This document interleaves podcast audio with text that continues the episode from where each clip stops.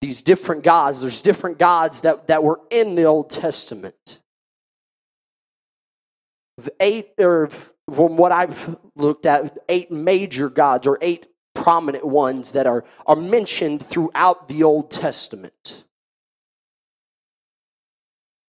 Well, there was characteristics that characterized each one of these gods, different, different characteristics that seemed to certain aspects of that particular God tried to mimic the one true Jehovah God. They tried to emulate, tried to do something. They, they had one little piece of who God is, who Jehovah was, or is. Something else that stood out to me was out of these gods, for instance, Balaam or Baal. One of the things about him and most of these gods is they required human sacrifice. They required the killing of a human to please them. But if I could take a minute to compare and contrast with, with those gods and the, the God of Israel, was that Jehovah, God, Jesus Christ, was willing to robe himself in flesh and give himself as a sacrifice for our sins. When we're facing things in our life, when we're, we're facing situations in our life, the gods of this world are going to require things of us.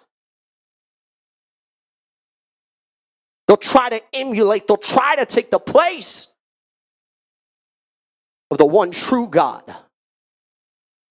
But they can never replace him. They can never come to that place where they can replace him. Israel would backslide and they would turn their back on God and they would, in several instances, they would turn to Baal. A God that, that from the late, the most recent accounts was still worshiped in what was known as Brittany before it was became England. A God that, that seemed to keep coming back and back throughout history various peoples worshiping him. But when you compare him to the Almighty God, when you compare him to the God that Israel would backslide from, that would turn their backs on and go to, there's no comparison. A God that required human sacrifice. A God that would require them to bring someone and lay them in his feet and burn them to death. But we serve the God that came down and died for our sins. We serve the God that was willing to take on the form of flesh, that was willing to lower himself, willing to come down from glory, that we could be saved. We serve that God tonight.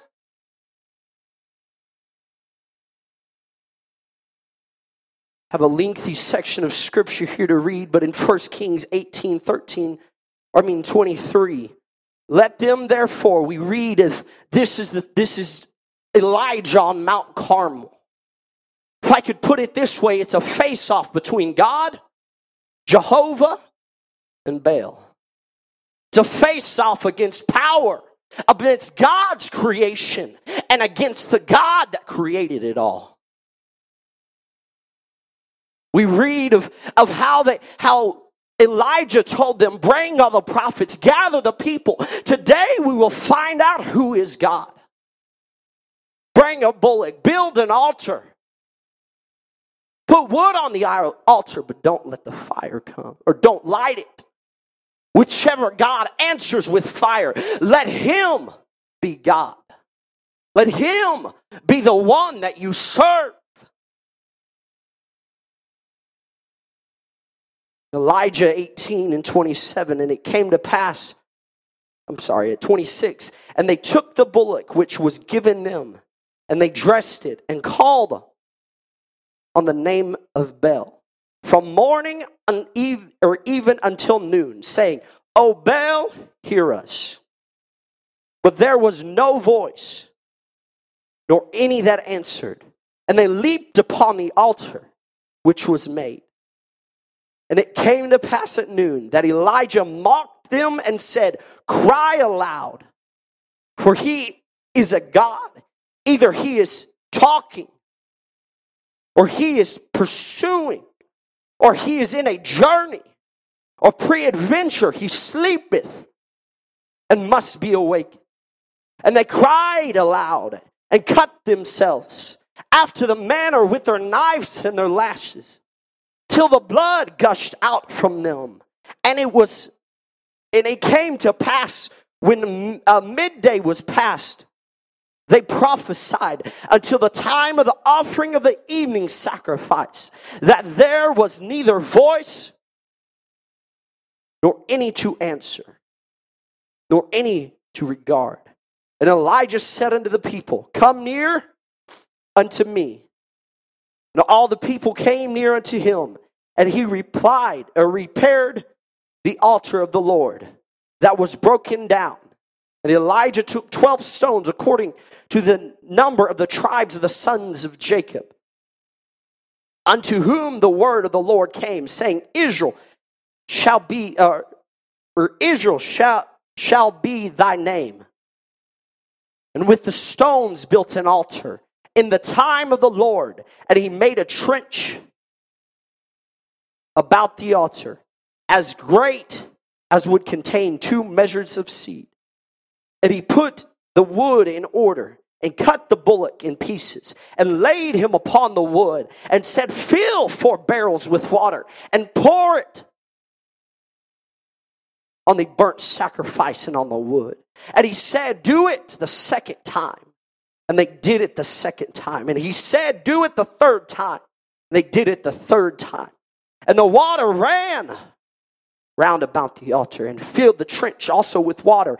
And it came to pass at the time the offering of the evening sacrifice that Elijah the prophet came near and said, Lord God of Abraham, Isaac, and of Israel, let it be known this day that thou art God in Israel, and that I am thy servant, and that I have done all things according to at thy word. Hear me, O Lord, hear me, that this these people may know that thou art the Lord. And that thou hast turned their hearts back again. Then the fire. What was that proof? It was the proof of who is God whether the one that answers with fire, let him be God. Let it be known to these people that thou art Lord and that thou hast turned their hearts back again. Then the fire of the Lord fell and consumed the burnt sacrifice and the wood and stone and dust and licked up the water that was in the trench. And when all the people saw it, they fell on their face and said, The Lord, He is God. The Lord, He is God. On Mount Carmel that day, God showed Israel that He was God above all. You've been worshiping Baal. You've been giving everything that you've got to this God that you created with your own hands. But I spoke a prayer that was 63 words long. Believe it, 63 words. That was a prayer that was a short prayer. And the fire fell from heaven. There was 450 prophets of Baal that was doing everything they could do to get a hold of a God that did not exist. That only existed in their mind but I'm here to tell you today that our God, that is great and mighty and greatly to be praised. He was the one that answered with fire that consumed the sacrifice. It was a man. It was a man of God. It was a prophet. A man that didn't have the Holy Ghost in him that prayed a short prayer. And at, when he prayed, is when the fire fell from heaven. One more, as you, the saint of God that is filled with the Holy Ghost, that has the power of God in your life, can do.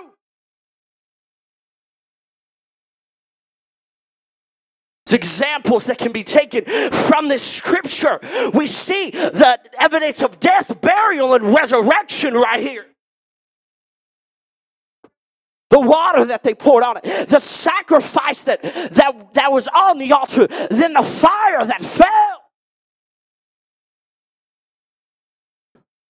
We've got that same power here tonight, church. But there's one thing that we've got to make up in our mind. Let's just have church. There's two things. Let's have church on this hand. But here on the other hand, it's death, burial, and resurrection. Then Peter said unto them, Repent and be baptized, every one of you, in the name of Jesus Christ for the remission of your sins, and you shall receive the gift of the Holy Ghost.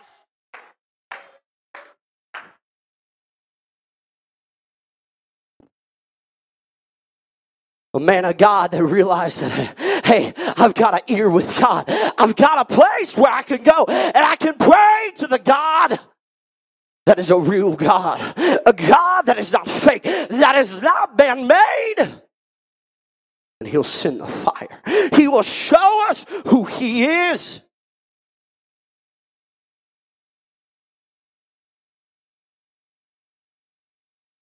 There was the sound of all these people that were crying so loudly, screaming, cutting themselves. And there was that sound over here that was a great uproar, a great sound, had absolutely no meaning behind it.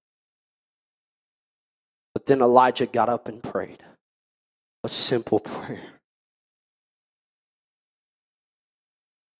Acts 2 and verse 1, what I previously read. And when the day of Pentecost was fully come, they were all with one accord and one place. And suddenly a sound from heaven as of the rushing mighty wind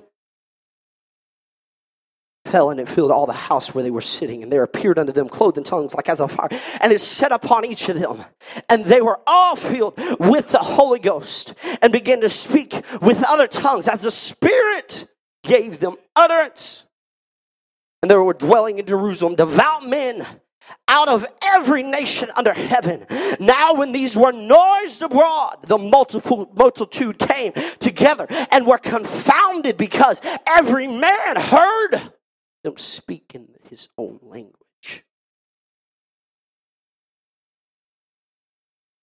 What brought that multitude? What brought those people? Uh, you can translate that. They heard the noise, they heard the sound that was going forth as the Spirit of God was poured out upon human flesh for the very first time. We read in Acts 2 of how God poured out his spirit upon flesh. They weren't doing anything but have an apostolic church from then on. They weren't doing anything that was out of the ordinary when the Holy Ghost starts to move. Yes, it was the first time. Yes. But if God can move that way once, that it was noised abroad, he can do it again. Why? Because he never changes. But it's that sound of praise and worship and people doing what God called them to do is what is going to get the attention of everybody that's around us. But when they hear that sound, they start to say, Hey, where's it coming from? I want to go to that destination. I want to go to that place. I want to find out why they're making that sound. Some was in wonderment and some mocked. They asked, Why are these drunk as you suppose? But then what did Peter did? He got up and he preached.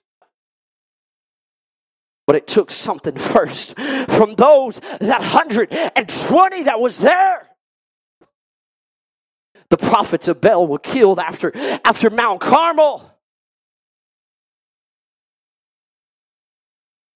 After one man did that, Acts 2 120 were in the upper room and 3,000 were saved because someone started to hear the sound. The sound of a church that knew how to get a hold of God. The sound of somebody that got a revelation of what it means to come into the house of God and get a hold of heaven and begin to worship Him for everything they've got. But it was a combination of two things. It was a combination, or three things. It was a combination of the falling of the Holy Ghost. It was a combination of the response after the Holy Ghost fell. Then the last thing that happened that day that got everybody's attention, that saved souls. When Peter got up and preached death, burial, and resurrection. But how much more as we, as the day approach, how much more church should we have? How much more should we dedicate our lives? How much more should we do these things? So that that noise that's coming down from a, a deep within us, when the Holy Ghost starts to get a hold of us, so that it can be noised abroad But on Mount Carmel, when the fire came, when the Holy Ghost came down, that is when everything that was sitting on that altar, the sacrifice, the water, the stones, the wood was consumed completely and totally by the power. That's the same thing that happened or can happen if you don't have the Holy Ghost tonight, that every single bit of your sin, those things that are behind you, can be consumed by that all consuming fire.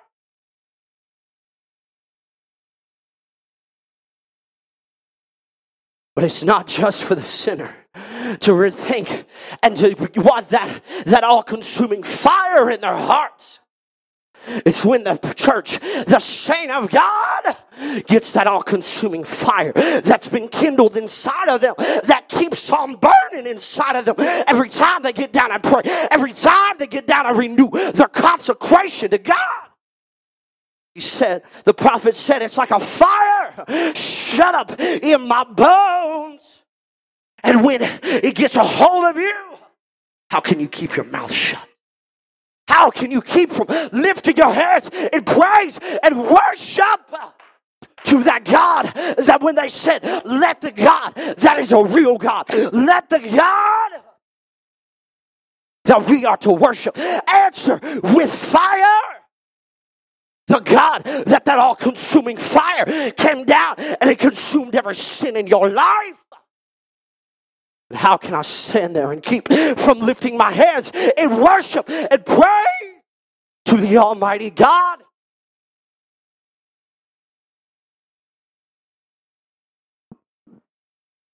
On the day of Pentecost, when that noise was abroad, oh, when it was noised abroad, they were just having apostolic church. They were just feeling after the Spirit. They were just letting God take control of what their actions did, what was happening inside of them. And 3,000 souls were saved. Acts 3 and 8 and 10 through 10. Heard it this morning. And he leaping up stood and walked and entered with them into the temple, walking and leaping and praising God. And all the people saw him walking and praising God. And they knew that it was he which sat for alms at the beautiful gate of the temple. And they were filled with the wonder and amazement at which had happened unto him. But he went leaping and praising God into the temple. After he received his deliverance, after he's received what God did, it was that noise, that noise that was noised abroad, and people came running into the gate or into the, the porch. It's called Solomon, that came running in and asking what has happened. What is happening here? Because someone was willing to leap and praise God into the temple. Someone that had been asking for alms just a few minutes before that. Someone that had no hope. Someone that was lost and without God. that received the deliverance, received the power of God. And they were just, he was just willing to go leaping and praising God into the temple. Verse 19 of that, what did he preach? He preached death, burial, and resurrection. He preached deliverance. He preached about that all consuming fire that fell from heaven. It consumed the sacrifice that day on Mount Carmel. Preached about the fire that appeared as clothing or set upon each of them like as a fire. That's all he preached, folks. He was preaching this message of hope that we have for the world. There's a world out there that is lost and dying. But we've got to have a willingness to say, when I come into the house of God, let's just have church.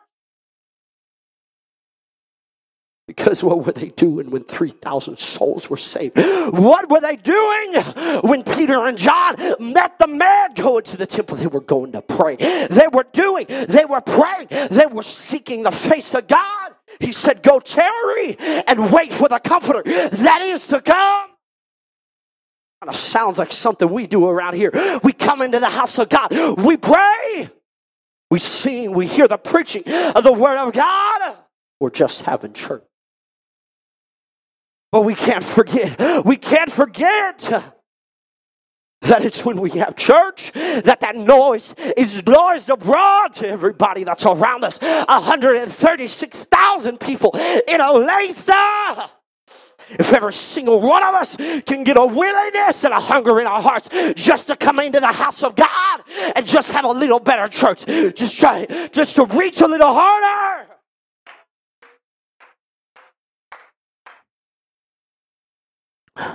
Every single one of them can hear what's going on in this place. One can put a thousand to flight, two can put a thousand or ten thousand to flight.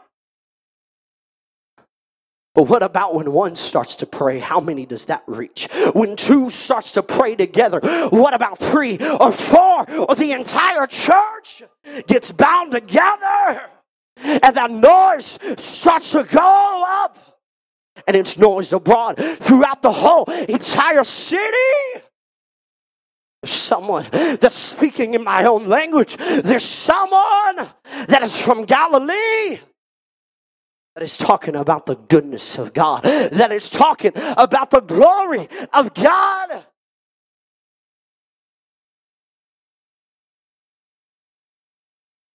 For I determined not to know anything among you save Jesus Christ and Him crucified.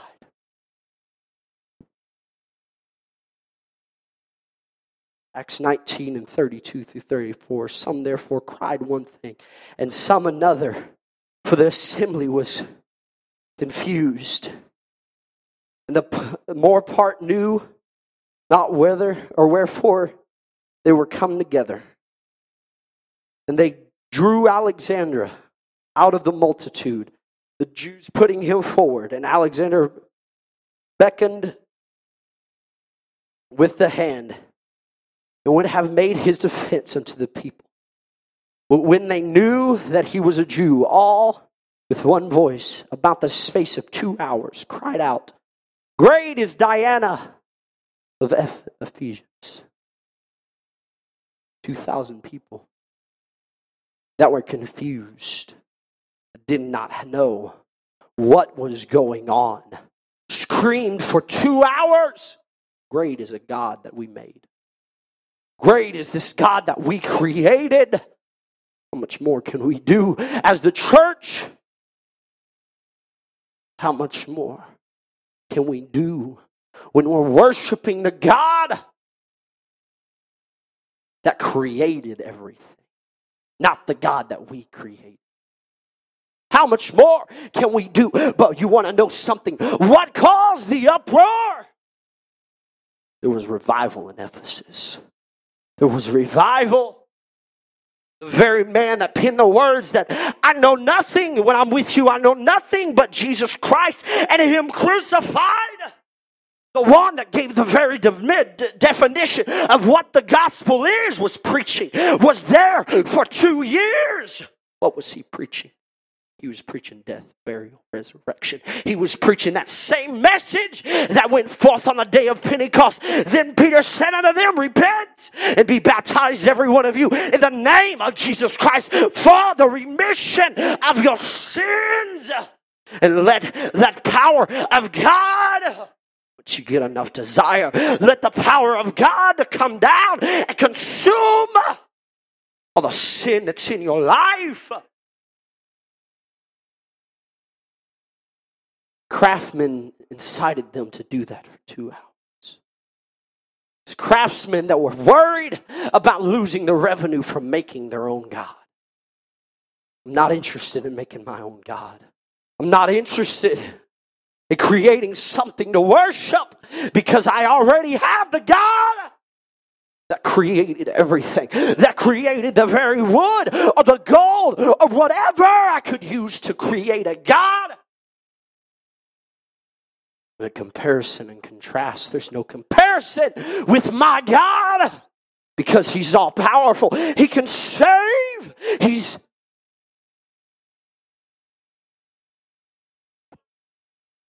He's greater than anything there is, anything that there was, anything that could possibly be. But he's just looking for somebody that's just willing to have church. Someone that is just willing to lift their voice in worship to God. Someone that's willing to enter into his gates with thanksgiving and into his courts with praise someone that when a song is sung that talks about how glorious and how great God is, or a song that talks about one Lord, one faith, one baptism. Or when there's a song that reminds you to think back on where God brought you from.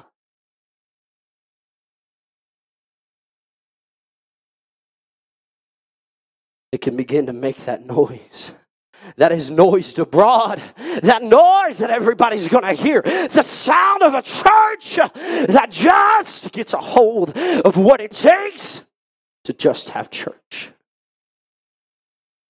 God's not ask, asking us to do some supernatural great thing. He just wants one thing out of us, and that's just to have church. just to live for Him, just to dedicate a life completely and totally to Him.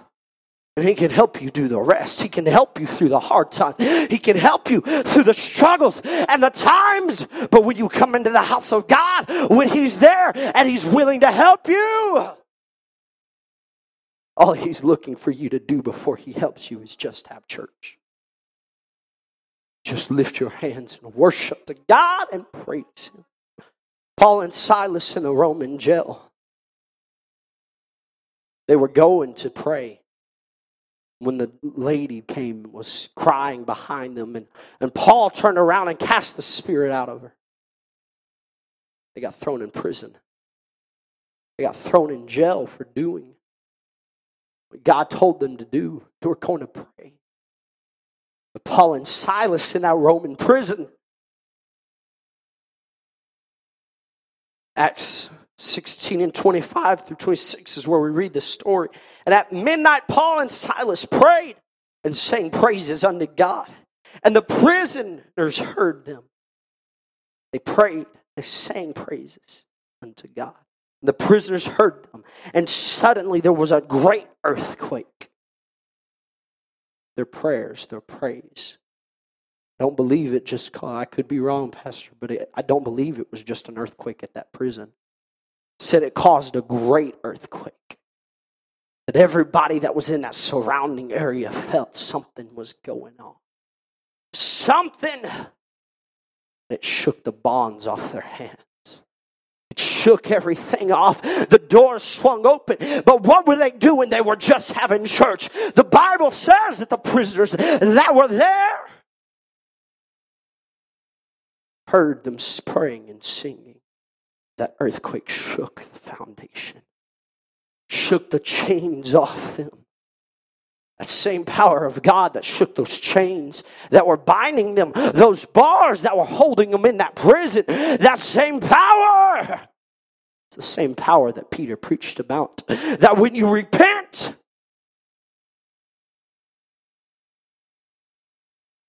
and you're baptized, you receive the Holy.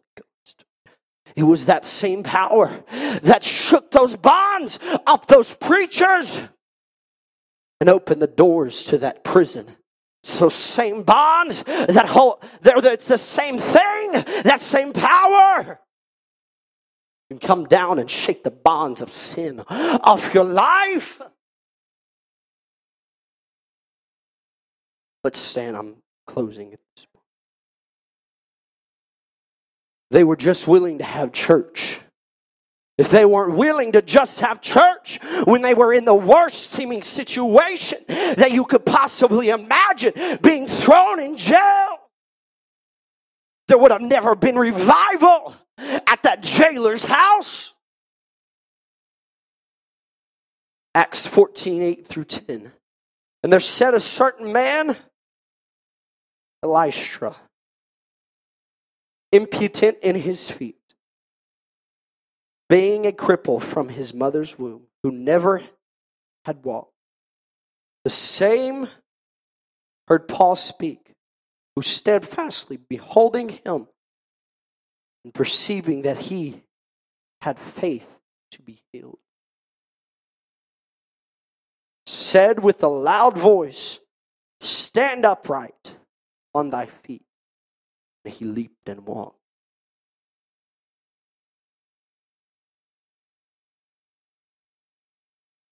But Peter, I mean, Paul, saw the faith in that man, perceived that that man had faith.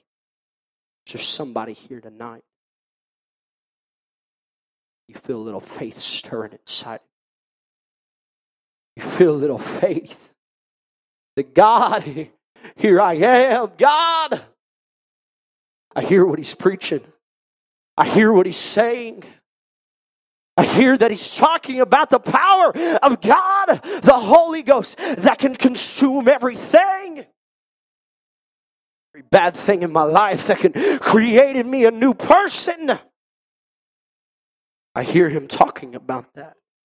and I'm starting to feel a little faith welling up inside that I believe what he's saying. That hey, when he said, when the when Paul said, get up and walk.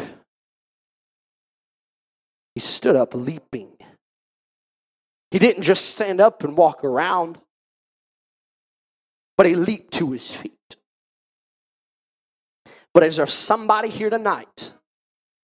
Is there somebody in this place tonight that's got a little faith stirring inside of them that says, if I just get a hold of a little faith, if I just get a hold of a little faith, that I can take a step out from my pew. I can become, start to make my way to the front. And what can I start to do? You can do the same thing that happened on the day of Pentecost. You can just start to have a little apostolic, Holy Ghost filled church. You can start to lift your hands in praise and worship to God just have a little church. But it takes your faith that I'm saying that we can have some church here tonight, that we can have better church tonight than we've had in the past 48 days of 2018 and the 365 days before that in 2017. But it's going to take your little faith that's welling up inside of you that says, I'm just going to have some church. But what did he do? He went leaping, he went praising God into the temple.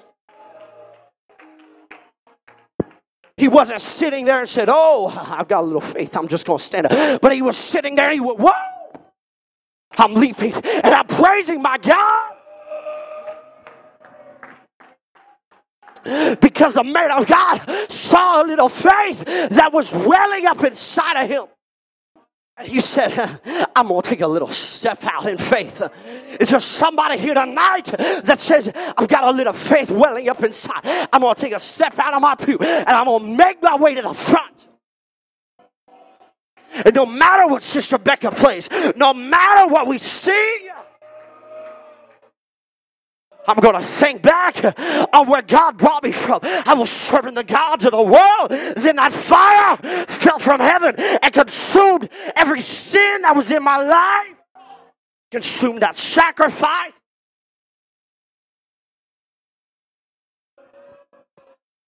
I'm going to think back on where God brought me from. If you're losing motivation on how to praise and how to worship God, think back. Why do you think we sing songs about where God brought us from? Because God brought us out of a miry clay. God set our feet on that rock to stay.